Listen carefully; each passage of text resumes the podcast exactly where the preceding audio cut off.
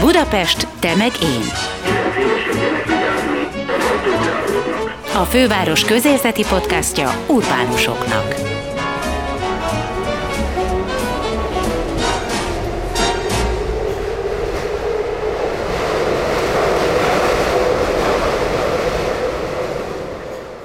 Sziasztok, ez itt a Budapest Megén Podcast. Gellér Gábor kollégám nevében is köszöntelek benneteket, én Veres Dóra vagyok. A mai adásban Karácsony Gergely főpolgármesterrel beszélgetünk, egy kicsit arról, hogy milyen volt a főpolgármesteri székben eltöltött első éve, mit tervez 2021-re, és szóba kerülnek az ünnepek is. Fogadjátok őt szeretettel! Nagyon-nagyon nehéz év áll a főváros vezetése, meg, meg a budapestiek mögött is a pandémia miatt Biztos nem így képzelted el az első évedet főpolgármesterként. Mi az, amit úgy érzed, hogy megtudtál te is magadról, vagy a fővárosról ez alatt az év alatt? Próbálok pozitív és optimista lenni minden helyzetben, és a minden rosszban van valami jó elvet követem.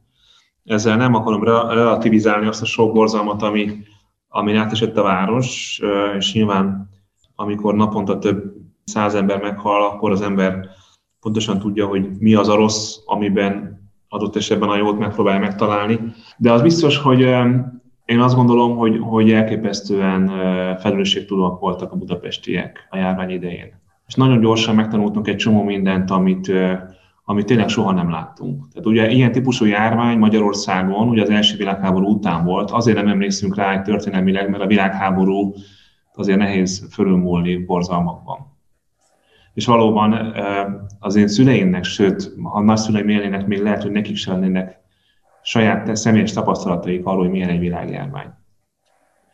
És ehhez képest, amikor mondjuk arra kértük a budapestieket, még csak nem is rendeletben, hanem, hanem mert nem volt meg egyértelműen a jogszabályi körzet, hogy akkor mit tehet a főváros, vagy mit nem, hogy akkor legyen maszkviselés mondjuk a tömegközlekedésen, és másnap azt láttam, hogy 99%-ban hordják az emberek, akkor azért az egy nagyon pozitív tapasztalat volt. Tehát, hogy ennek a városnak, meg nyilván ennek az egész országnak, meg azért mindannyiunknak itt, akik most így egy folyóban nevezünk ezen az egész bolygón, ez egy fontos tapasztalat, hogy azért az ember milyen felelősségtudóan tud viselkedni. És ugye nekem az előző szakmám a társadalmi statisztika, tehát én, én mindig nézem az adatokat, és azért az lehet látni, hogy Budapest persze az első volt, amit megtalált a járvány, de az első is, ahol a járvány tompulni látszik. Tehát, hogy minden fegyelmezettség, meg azt remélem, hogy talán a fővárosi városvezetés erőfeszítése is azok nem voltak eredménytelenek, mert ma már az egyfőre jutó, vagy százer lakosra jutó fertőzés szám, vagy halálozási adatok az elmúlt hetekben azok nagyon-nagyon azt mutatják, hogy, hogy Budapest most tulajdonképpen az egyik legkevésbé fertőzött része az országnak. Úgyhogy ez egy fontos tanulság, hogy amikor baj van, akkor az emberekből azért előjön a, a felelősségtudat, az együttműködés, és pontosan tudom, mindannyiunknak vannak a, a szabályterősítő kivételről példái, tehát vannak rossz emberek, akik azért se veszik fel a maszkot, akik, akik szembe mennek ezekkel a közösségi elvárásokkal vagy értékekkel, de összességében azért a nagy többség, az ember túlnyomó többsége nagyon jól vizsgázott emberségből. George Bush volt az az elnök, aki idejött, és akkor kiállt a pulpitosra, és elkezdett beszélni, és akkor rájött arra, hogy tulajdonképpen a felébe az egészen eltépte a beszédét. Te ugyanígy jártál a programoddal, végül is elindultál a, a város élén egy programmal, és akkor jött a pandémia, tulajdonképpen ezt a programot most meg kellett fogni így széttépni és írni egy újat? Hát abban az értelemben nem, hogy szerintem minden, ami történt a városban, az országban, az egész világon a pandémia kapcsán, az szerintem azokat a célokat, amik miatt én politikus lettem, és a budapesti bizalmát kértem a főpolgármester választáson, ezek a dolgok még aktuálisabbak. Tehát most nem akarok nagyon messzire kalandozni egy a globális összefüggések kapcsán, de hát ugye pontosan lehet tudni, hogy a járvány fenyegetettségről milyen régóta beszélnek a klímakutatók, és hogyan függ össze azzal, hogy a bolygón meglévő természetes körzeteket hogyan tesszük tönkre, hogyan csökken a biodiverzitás, és hogy hogyan függ össze ezzel az egész nagy kihívással, amivel a város szembenéz a klímaváltozással maga a járvány. Azt is lehet tudni, hogy hogy hogyan függ össze mondjuk a járványterjedés a levegő minőségi problémáival, amit azért nagyon nehéz tematizálni, mert ugye a rossz levegő az egy olyan alattomos gyilkosa az egészségben töltött éveinknek, hogy nem mindig veszük észre. De hát ezek a dolgok összefüggnek. És én azokkal értek egyet, akik miközben nagyon várják azt, hogy visszatérjünk a normális kerékvágásba, azért azt is várják, hogy azért ne pont oda térjünk vissza, onnan elkezdtük, és hogy az a, az a zöld átállás, amit én az egész politikai pályán legfontosabb gondolatának gondolok, azt szerintem aktuálisabb, mint korábban. De persze sok minden nem úgy van, mint ahogy terveztük. Hát például ugye pénz nélkül semmilyen politikát nem lehet csinálni, zöldet se nagyon. És most a város nagyon nehéz pénzügyi helyzetben van, és ami a legkevésbé elviselhető és, és, és politikailag elfogadható az, hogy nem csak a járvány miatt van így, hanem a kormányzati elvonások miatt is. De összességében persze az én programom egyébként viszonylag óvatos volt abból a szempontból, hogy azért inkább egy szemléletváltást ígért, és tudta azt, hogy forrásszűkében lesz a város. De nyilván ez a forrásszűke még nagyobb. És mi megpróbáljuk ezt a tényleg emberfeletti munkát végeznek a kollégáim, hogy hogyan próbálunk úgy vágni magunkon a politikai költségeken, racionalizálni, összevonni, átgondolni struktúrákat, hogy ugyanazokat a közszolgáltatásokat jobb minőségben tudjuk biztosítani, mint, mint korábban de nyilván ez egy, ez egy erős korlát. De nem gondolom azt, hogy a programot az el kéne tépni, sőt, én azt gondolom, hogy ez a program engem kötelez, és, és lehet, hogy lassabban, és lehet, hogy más prioritások, egy kicsit más rangsorban, de ezeket, ezeket a vállalásokat én tartom, és szeretném őket is megvalósítani. Nem beszélve arról, hogy nagyon sok minden ugye nem pénzkérdés, és ezeknek azért nagyon nagy jelentőségük van. Tehát az, hogy az Andrási úton műfű van, vagy pedig árnyéktűrő, és hát hogy mondjam, a kutyapisit elviselni képes zöld növényzet, az szerint az elsősorban nem pénzkérdés. Az, hogy télen a parkokban sózunk, vagy pedig körzetbarát sikosítás mentesítő anyagokat használunk, az, az sem elsősorban pénzkérdés, kicsit a só egy kicsit olcsóbb. Nyilván ezek a dolgok apróságnak tűnnek, de egyébként én nem az a fajta városvezető vagyok, aki szerint a városban nagyot alkotni azt jelenti, hogy át kell adni valami nagyon nagyot, amiben sok beton van és vas, hanem, hanem azt mérlegelni, hogy minden lépésünk, még akkor is, hogyha apró, jó irányba vissza. És én hiszek abban, hogy azért az elmúlt egy évben jó irányba indult ez a város, és csak a politikai elkötelezettség megvan, innentől kezdve csak mondom idézőjelben az anyagi lehetőségek szabnak korlátot a programjainknak, és mi nem dőlünk hátra, tehát nem csak siránkozunk, hanem nagyon komoly forrásszerzést végzünk azért, hogy az Európai Uniós források megnyílnak Budapest számára is, és akkor azt gondolom, hogy lehet érdemben végrehajtani azokat a programpontokat, amik miatt én főpolgármester lettem, és ami miatt az emberek nekem bizalmat adtak. Fontos látni, hogy az Európai Unió elindult egy, egy gazdasági és társadalmi egységesülés irányába, például azzal, hogy a mostani gazdasági válságot azt egy közös kötvénykibocsátással próbálja kezelni, és tőke injekcióval próbálja kezelni. Ugye túl vagyunk már, hál' Istennek a vétő időszakán, de azért nem vagyunk túl teljesen az európai megállapodáson, hiszen az Európai Parlament éppen, amikor most beszélgettünk, lehet, hogy éppen most is születnek döntések, elég kemény de beleállt ebbe a küzdelembe, de egy szó mint száz ma azt látjuk, hogy nagy valószínűséggel mind a helyreállítási alap forrásai, mind az Európai Uniós 7 éves költségvetés forrásai megnyílnak Magyarország számára. És mi azon dolgozunk, hogy megnyíljon a Budapest számára is, és azon dolgozunk, hogy a városok közvetlen finanszírozását, tehát azokat a projekteket, amiket az Európai Bizottság, az Európai Döntéshozók közvetlenül finanszíroznak a városokban, ezeknek az aránya nőjön. Ezek most is vannak, és Budapest egyébként ele csíp ezekből jelentős mértékben, de hogy azt reméljük, és joggal reméljük szerintem ezt, ezek érdemben növekedni fognak, főleg a, főleg a zöld általános klímaváltozás területén. És van egy másik szempont, és itt is az Európai Parlament sokkal messzebb tart a gondolkodásban, mint az Európai Intézményrendszer más szereplői, de az Európai Parlament a költségvetéssel kapcsolatos döntései az önkormányzatok kötelező bevonásáról szólnak. És most nem akarnak veszegetni túl sokat a magyar belpolitika gyötrelmeire ebbe a beszélgetésbe, de nyilvánvaló, hogy a magyar kormánynak nem szíve csücske az, hogy Budapesten sok forrás legyen felhasználva. Sőt, hát a keresi a módját annak, hogy hogyan lehet megideologizálni azt, hogy ha még el is kell valamit költeni Budapesten, az semmiképpen a fővárosi önkormányzat költse el, hanem mondjuk olyan állami beruházások legyenek, amelyek amelyeket mi legfeljebb zsűrizni tudunk a kispadról. Ezt mi nem szeretnénk.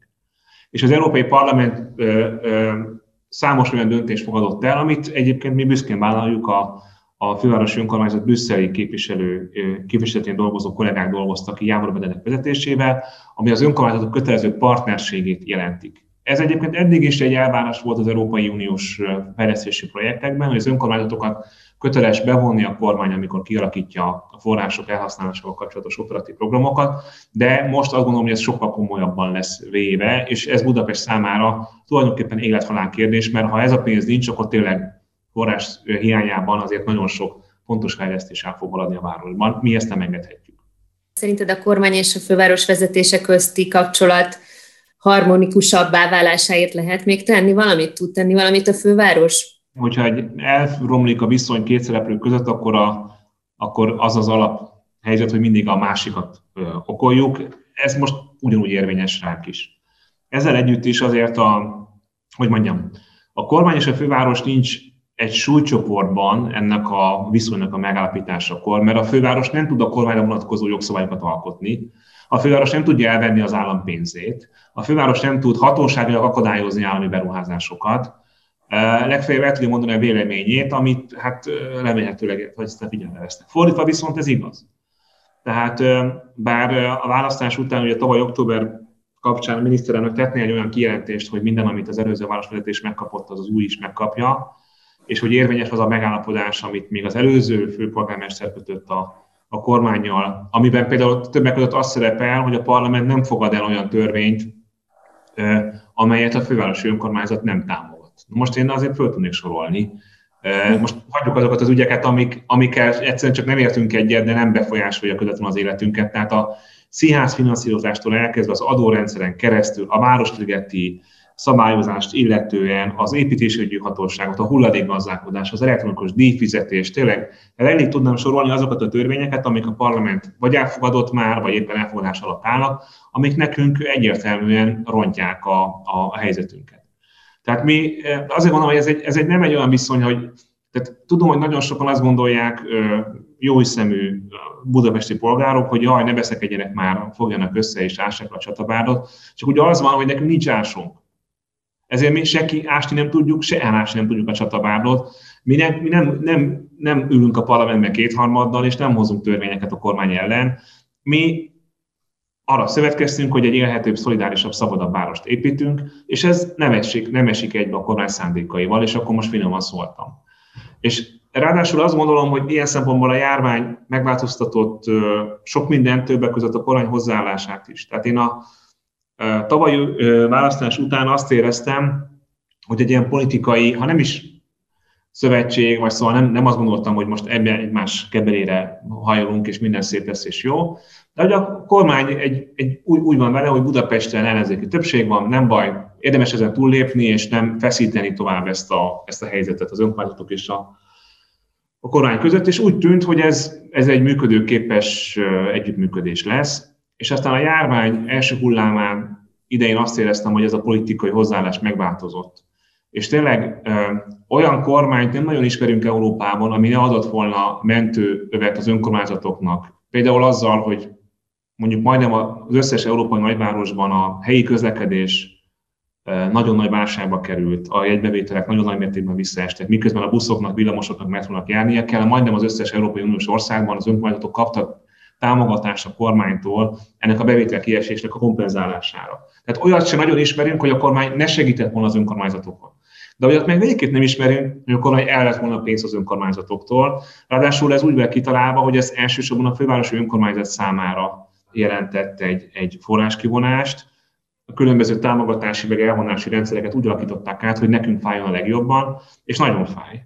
Tehát ö, azt kell tudni, hogy 2019-ben a város saját bevételei mellett még kapott állami forrásokat azért, hogy ellássa feladatait, nagyjából plusz 10 milliárdban volt. Tehát nem csak a saját bevételei voltak, ami persze főleg az iparüzési adó, hanem még az államtól kapott pénzt ellátni bizonyos feladatokat. Most ez fordítva van, a válság kerülés közepén, amikor tényleg kilóg a fenekünk a nadrágból, és a saját bevételeink drámai mértékben visszaesnek, mert nincsen turizmus, mert a budapesti gazdaság is nagyon nehéz helyzetben van. Ehhez képest mi befizetői vagyunk a magyar költségvetésnek. Tehát a város a saját bevételeiből befizet a központi költségvetésbe, miközben az állam nevében vagy az állam helyett ellát feladatokat. Szerintem ezt csinálni egy önkormányzattal ebben a helyzetben az egyértelműen egy, egy politikai szándék, ami arról szól, hogy az önkormányzatokban létrejövő politikai, az semmiképpen ne tudjon alternatívává válni annak a politikának, amit a kormány végez, és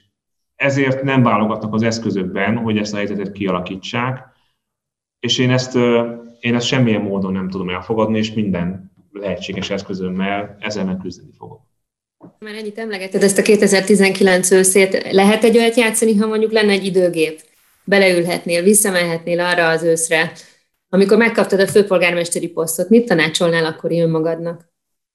Hát a, a válaszom az egy ilyen nagyon elbizakodott és, és talán túlságosan magabiztos válasz, de nagyjából azt csinálnám, azt mondanám magamnak, hogy ugyanezt kell csinálni. Tehát én nem vagyunk hibátlanok, tehát én is hoztam rossz döntéseket. Biztos volt olyan, amikor, amikor a kollégáim ugyanúgy nem, nem nem száz százalékban mindig a legjobb döntéseket hozták. És vannak helyzetek, amiket eleve nehéz, nehéz tudni azt, hogy mi a helyes és mi a nem. De a nagy dolgokban, a hozzáállásban én biztosan, biztosan nem tudnék más javasolni magamnak.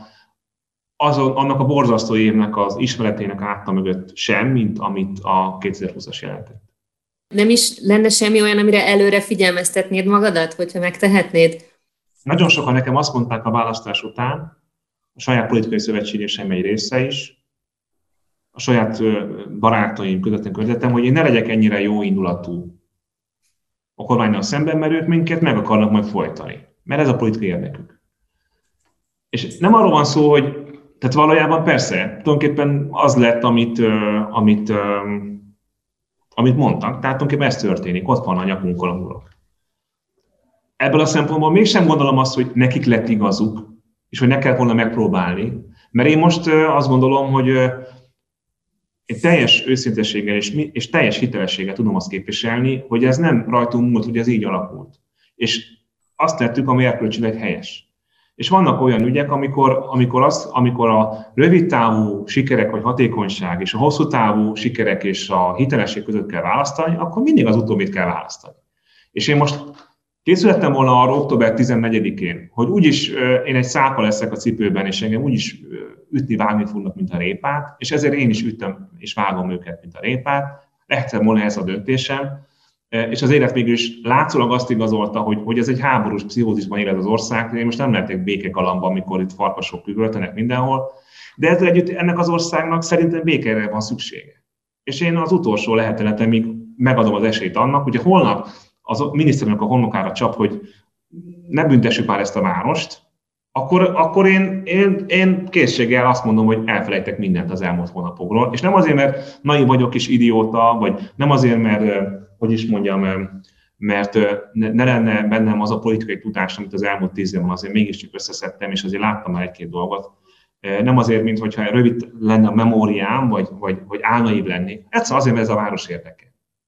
És és én azt gondolom, hogy, hogy mindig elmondjuk azt, hogy szeretnék egy normális országban élni. Ezzel egyetértek. Csak akkor nem azt kéne ezért tenni, hogy mindig képesek vagyunk normálisan viselkedni is. Engem biztosan nem lehet azzal vádolni, hogy én hergelném bele Magyarországot ebbe a politikai, borzasztó rossz hangulatú, kvázi szellemi polgárháborúba. Tehát én mindig igyekszem a szereplők közül az lenni, aki csak akkor fogalmaz élesen, hogyha a helyzet tényleg éles. És most sajnos éles helyzet van. Tehát a fővárosi önkormányzat úgy fut neki 2021-nek, hogy ahhoz, hogy minden közszolgáltatást, amit a budapestiek megszoktak, hogy jár a metró, a villamos, hogy folyik a csap a vízből, hogy elviszik a szemetet, hogy takarítanak az utcán, ezt egy emberfeletti munkával tudjuk csak biztosítani.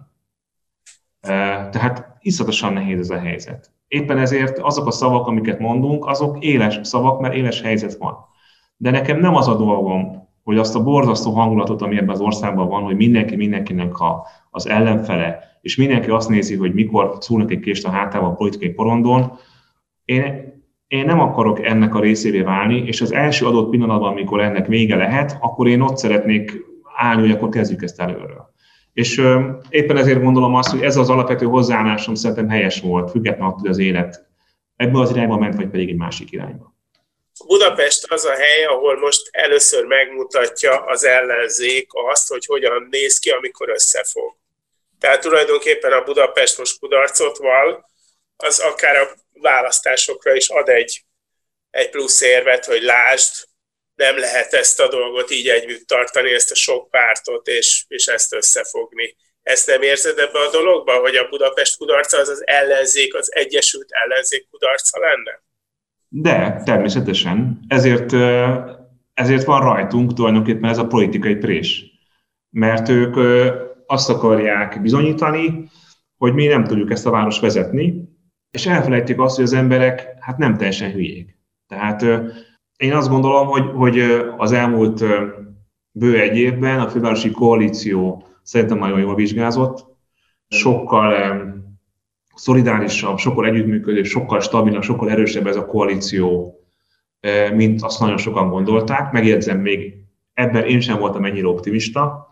És persze nyilván a járvány és az a borzasztó nehéz kihívások, amikkel szembesültünk, az nagyon egy csapattá tette a fővárosi vezetést, de én, én azt gondolom, hogy, hogy messze jobban teljesítünk együttműködésben, mint azt sokan gondolták. Ezt egyébként még fideszesektől is visszahallom, hogy ők azt gondolták, hogy fél év után egymásnak esünk, ez nem következett be. Én erre nagyon figyelek, és ilyen szempontból büszke vagyok, hogy ennek a csapatnak vagyok a kapitánya. Nyilván van a történetek egy másik része is, hogy azt gondolják, hogy, hogy oké, okay, ha nem sikerül minket egymásnak ugrasztani, akkor elveszik a pénzünket, és akkor pénz nélkül meg azért nehéz ugye csodákat művelni. Csak ugye, mondom, itt esik egy dolog a számításból, ugye kimarad a választópolgár, akit a saját szemével látja, meg ha nem, akkor próbálunk neki elmagyarázni, hogy azért ez nem így van. Tehát amikor mondjuk nekünk 2021-ben kevesebb bevételünk van, mint a városnak 2013-ban volt, tehát visszamentünk az időben majdnem 9 éve, akkor azt úgy mindenki gondolhatja, hogy most egy buszsofőr azért nem annyit keres, mint 2013-ban. És azért a buszok mégiscsak járnak. Szóval én azt gondolom, hogy persze, ez a politikai számítás, mert nem egy, hogy mondjam, azért nem egy bonyolult rendszer ez, amiben élünk. Tehát itt ennek a, ennek a mozgatórugóit azért, azért az elmúlt időszakban szerintem megtanulhattuk, ezért nyilván önmagán túlmutató jelentősége is van annak, hogy mi mennyire tudunk helytállni, de mi szeretném mondani mindenkinek, hogy mi helytállunk. És nyilván előbb-utóbb a város feléli a megtakarításait, mert kevesebb pénzből kell többet nyújtanunk, mint az elmúlt években, de, de látni fogja azt mindenki, hogy, hogy igenis lehet nem csak egyszerűen talpon állni, talpon maradni, hanem szépen a várost elindítani egy olyan irányba, amiben mindannyian hiszünk, hogy, hogy, hogy ez a város zöldebb és szolidárisabb legyen. A Városliget ügye az, ami nagyon megmutatja, hogy mi a különbség a régi és az új városvezetés között, viszont látom ebbe a veszélyeket is. Felépíteni úgy egy városligetet, hogy van, van ott egy csomó múzeum, és és rengeteg ember oda tud menni, és jól érzi magát, az egy sokkal látványosabb dolog, mint hogyha van egy városliget, ahol lehet jól sétálni, és el lehet engedni a kutyát valahol, a, aki ott szaladgál, és mindenki relaxálni tud. Kevésbé látványos ez a dolog, kevésbé látványos az, hogy jobb a levegő. Tehát nehezebb eladni az üzenetet. Ettől nem tartasz? Az a kérdés, hogy a politikát azonosítjuk-e azzal, amit a politikusok belelátnak. És um, ugye a Városliget azért nagyon fontos téma nekem is, mert az előző ciklusban az ugró polgármestere voltam, és, és ebben a minőségemben is sokat küzdöttem a Városliget beépítése ellen. És az is szintén kerületi városvezetői tapasztalatom volt, és az egyik legerősebb tapasztalatom az, hogy az emberek, az átlagpolgárok bizonyos szempontból sokkal bölcsebbek, és a szó nemes értelme vett józan paraszt észszel fordulnak a közügyek iránt. Kedves példám az, hogy amikor rengeteg közösségi tervezést csináltunk különböző beruházások kapcsán zuglóban, kisebbek, nagyobbak kapcsán, és mindegyiknek az volt az eredménye, hogy az emberek kevesebbet akartak. Polgármester úr, nem kell oda szökőkút abba a parkba, mert az nagyon sokba kerül, el fog romlani, büdös lesz, meg a szúnyogokban megtelepszenek. A... Nem kell szökőkút, legyen egy csap.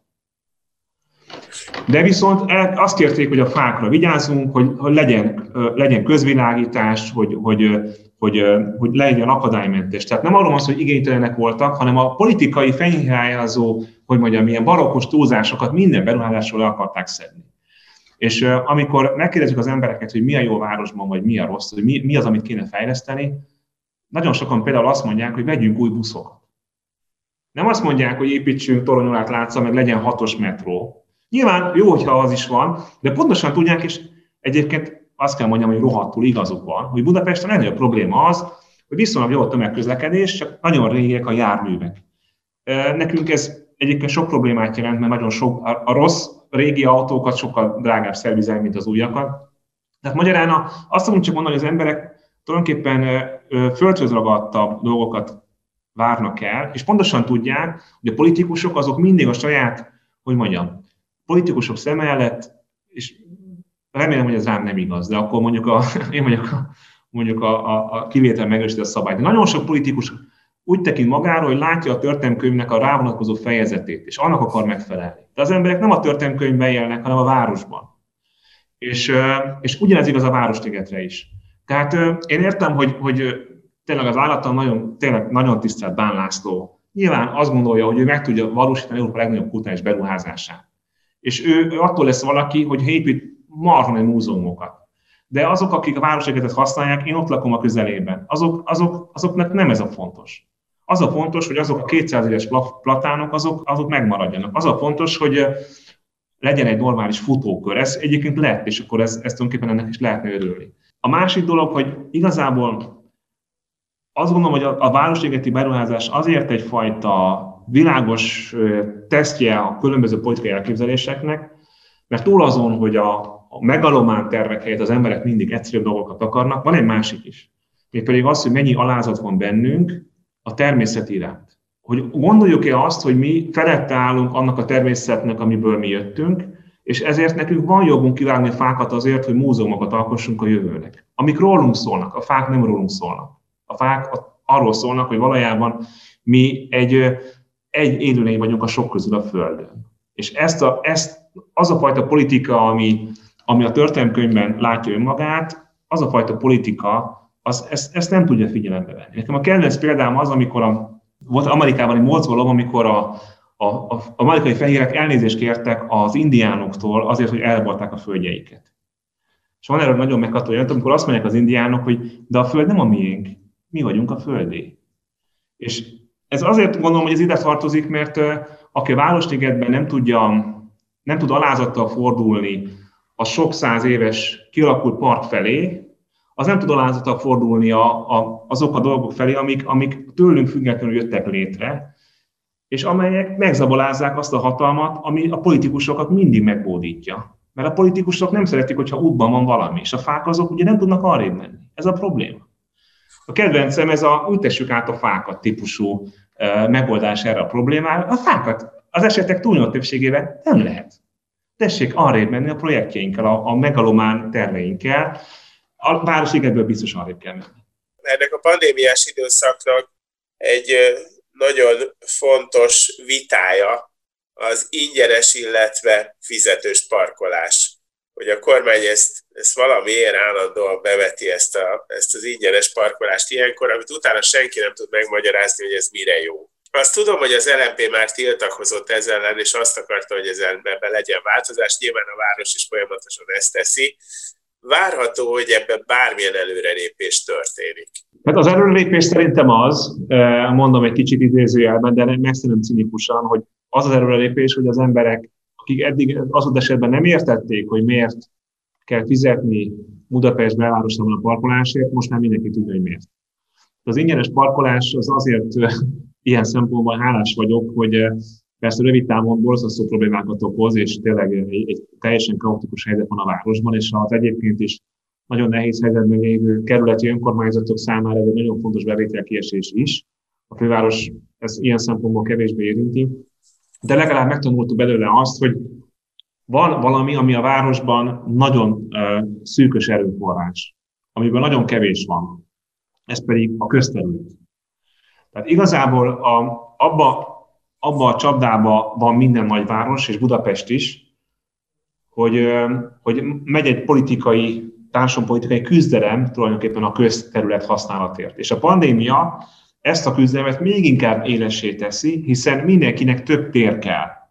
Több tér kell a vendéglátósnak, hogy ki tudja rakni a teraszát, több tér kell a biciklisnek, hogy, óvat, hogy biztonságosan tudjon közlekedni, több tér kell a rakodónak, aki házhoz szállít a pandémia idején. Tehát igazából a város legnagyobb konfliktusa az tulajdonképpen a, a közterület használata. És ma Budapesten a közterület az jellemzően parkolás céljából van elhasználva. És természetesen minden városban kell parkolási lehetőséget biztosítani, de ha jól gazdálkodunk-e a közterületeinkkel, hogyha egy, főleg, hogyha ingyenes parkolóvá változtatjuk a belvárost. Mert ahol egy autó parkol, ott nem tud elmenni a kismama a babakocsival, ott nem tudunk elültetni egy fát, hogy valahogy azt a betonsivatagot feltörje, amiben élünk, ott a vendéglátós nem tudja kirakni a teraszát, és nem tud egy sikeres vállalkozást megvalósítani. Ilyen szempontból az ingyenes parkolás bevezetése egy, egy nagyító, amivel rá tudunk nézni a közterületeink hasznosságára és fontosságára. Nyilván remélem, hogy január közepére ezt kivezetik ezt a rendszert, és akkor egy kicsit jobban meg fogjuk becsülni azt, ami a város legfontosabb értéke, az a közterület.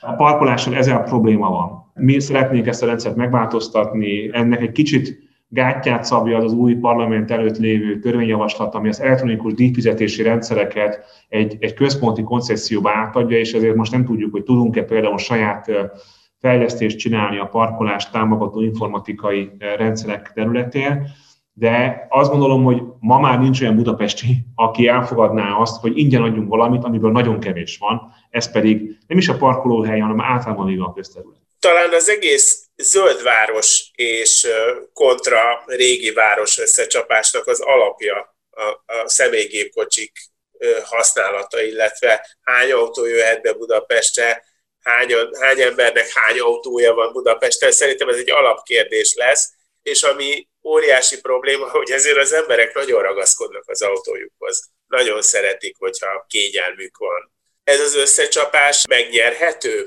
rövid távon? Én azt gondolom, hogy ez egy teljesen jogos és egy igazi valódi probléma. Tehát igazából a politika fontos dolgokról szólna, akkor arról kéne sokat beszélgetnünk, és adott esetben vitatkoznunk, hogy mit kezdünk azzal a helyzettel, hogy ebben a városban ma túl sok az autó. És ráadásul az elmúlt években ez a szám növekedett, és a pandémia miatt nem még tovább növekedett, hiszen a közösségi közlekedéssel kapcsolatosan van egy valószínűleg inkább félelme, mint, mint valódi veszélyen alapuló óvatosság, hiszen nincsen semmilyen statisztika arra, hogy a tömegközlekedés érdemben hozzájárulna a járvány terjedéséhez. Sokkal inkább járultak hozzá a, nagyon speciális dolgok az éttermek, a bulik, a más interakciók, ahol az emberek aktívan kommunikálnak egymással, hiszen például beszéd nélkül hogy a járvány terjedése kevésbé elképzelhető, de most ez mindegy is.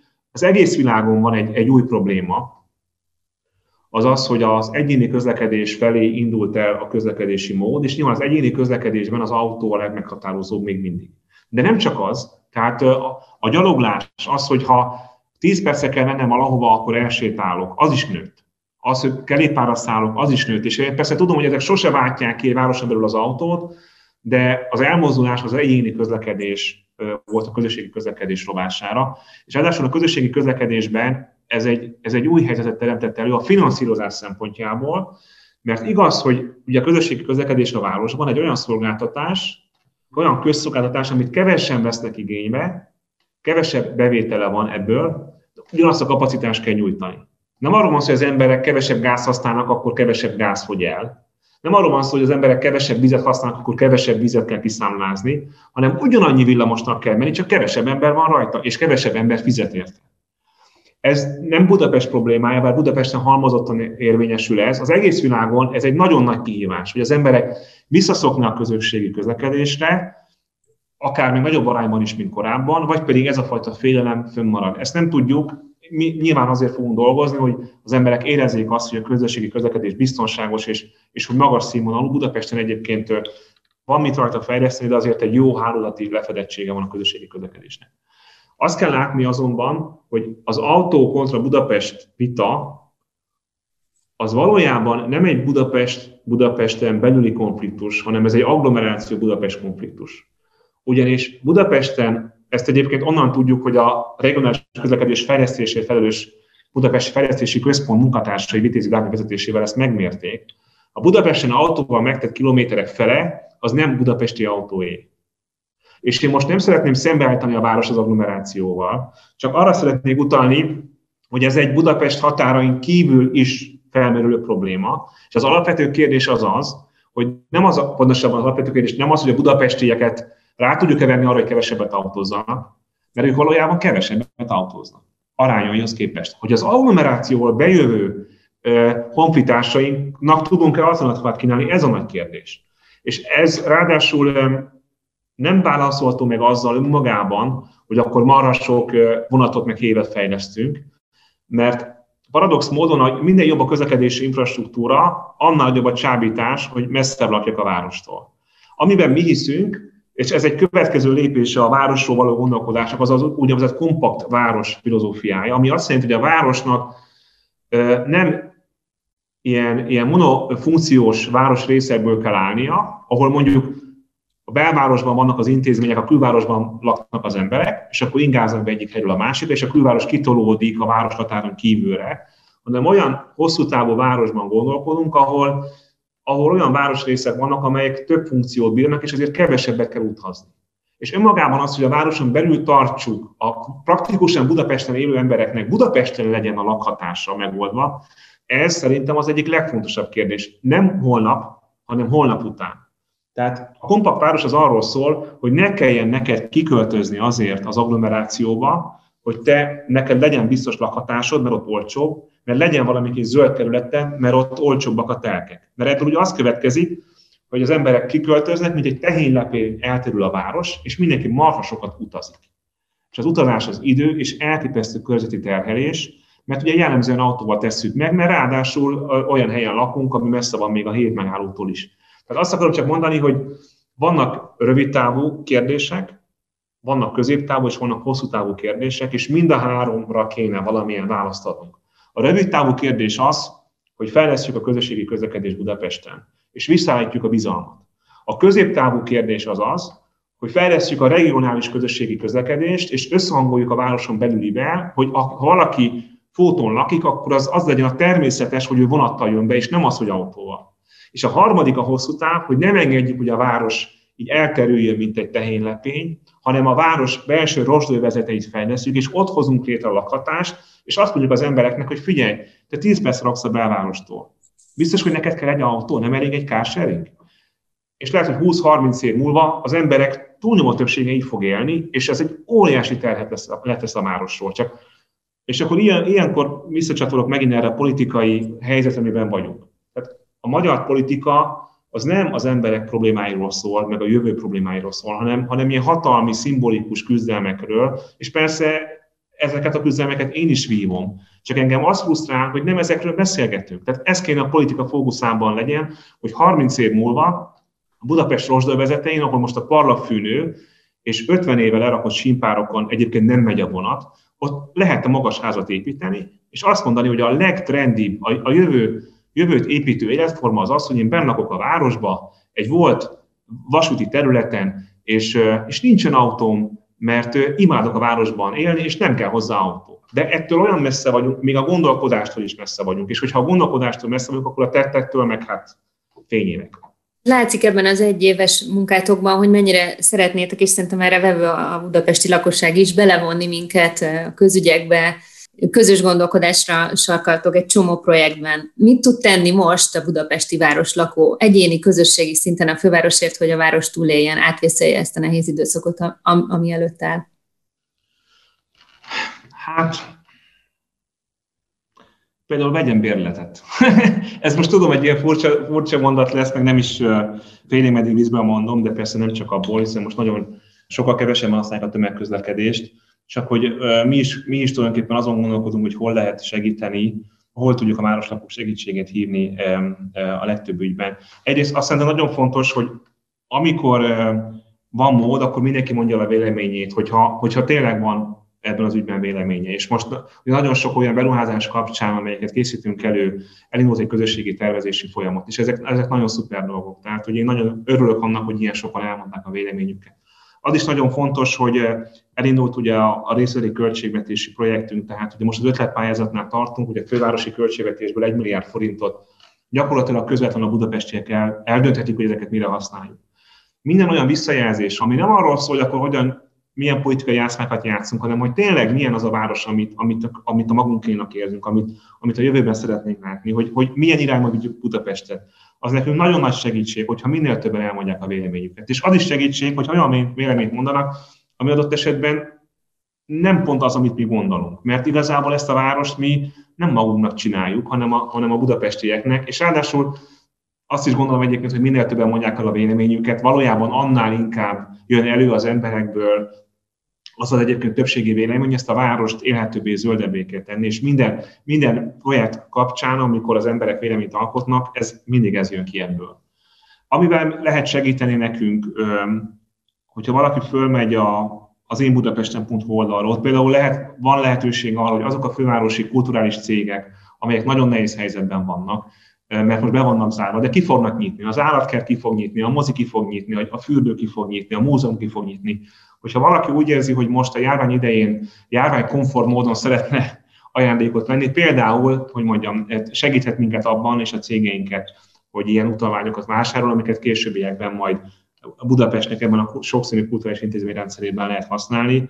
Azt kéne minden budapestitől, hogy, hogy, hogy ne siránkozásnak vegye azt, amikor elmondjuk, hogy milyen helyzet nem azért mondjuk el, hogy magyarázkodjunk, hanem azért, hogy, hogy értsék azt, hogy, hogy irgalmatlanul nehéz ezt a várost most működtetni. És az is lehet, hogy nem lesz pontosan minden ugyanolyan. Lehet, hogy egy perccel később jön a busz, lehet, hogy egy órával hamarabb lekapcsoljuk a diszkriminálítást, nem tudom, tehát valahogy bele kell férnünk abba a cipős dobozba, amit a költségvetés jelent.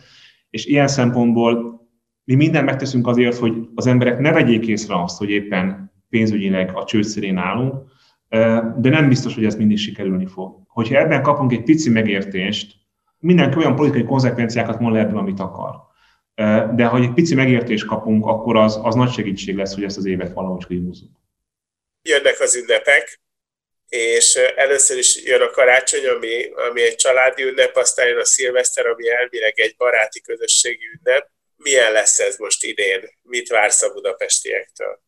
Ugyanabban az lelki állapotban vagyok, mint az összes budapesti, hogy most szembesülök azzal, hogy, hogy nem tudom, milyen lesz ez a karácsony. Tehát az én édesanyám 75 éves, az apósom, anyósom a közel 90, hogyan eh, fogunk velük találkozni, hogyan lesz a szilveszter, milyen nagy baráti társaságban vagyunk, mint hogy a legtöbb budapesti, és a családunk is szerteágazó. Én én, én tudom azt, hogy nehéz lesz megállni azt, hogy a anyukámmal majd a kertben valahogy köszöntjük egymást maszkban. Uh, ugyanezt fogjuk csinálni az apósommal és az anyósommal is, és a, a, ki vagyunk már éhezve az ülelésre és arra, hogy, hogy, hogy, hogy túl legyünk már ezen a borzalmon, és a barátainkkal is valószínűleg nem fogunk tudni most találkozni. Én tudom, hogy amit mondok, az talán egy kicsit erős, de hogy amikor valaki majd ott ül a karácsonyi asztalnál, és hiányozni fog a nagymama, mert nem tudunk most találkozni, akkor gondoljon arra, hogy vannak olyan családok, ahol azért, azért hiányzik a nagymama, mert elvitte a vírus. És, és iszonyat nagy felelősségünk van abban, hogy már látszik az a fény az alagút végén, és Budapesten már minthogyha javulna a járványhelyzet. Ezt most iszonyatosan el tudjuk rontani, hogyha éppen a szeretet vágyból, a szeretetnek a, a, a, a, a, a spontán reakcióból vezetetve fegyelmezetlenebbeké válunk. És nagyon nehéz ezt megállni, mégis arra kérek mindenkit, hogy próbálja meg ezt megtenni. És tényleg most már a, a védőoltás ott van a, a látóterünkben, és gondoljunk arra, hogy jövőre valószínűleg ugyanúgy fogunk tudni ünnepelni, mint régen, és az, hogy ne követeljen több értelmetlen halál, persze minden halál az, de, de, de hogy, hogy, hogy, hogy, hogy meg tudjuk fogni ezt a borzasztó járványt, ahhoz most így kell ünnepelnünk, és így is a szeretet az mindig sosem önző, hanem mindig, mindig együttérző. Úgyhogy egy ilyen együttérző szeretetet kívánok most karácsonykor minden budapestinek. Ez volt a Budapest Megén podcast, melyet Budapest városarculati cégének megbízásából a Kinopolis Kft. készített. Ha tetszett, kövessétek az énbudapesten.hu weboldalt és Facebook oldalt, s figyeljétek további Budapeste megén adásainkat. Illetve köszönjük, ha ellátogattok a Kinopolis Facebook oldalára, és megnézitek, meghallgatjátok és lájkoljátok további munkáinkat is. Gellért Gábor és Máj Tamás kollégáim nevében is búcsúzom, Veres Dórát hallottátok.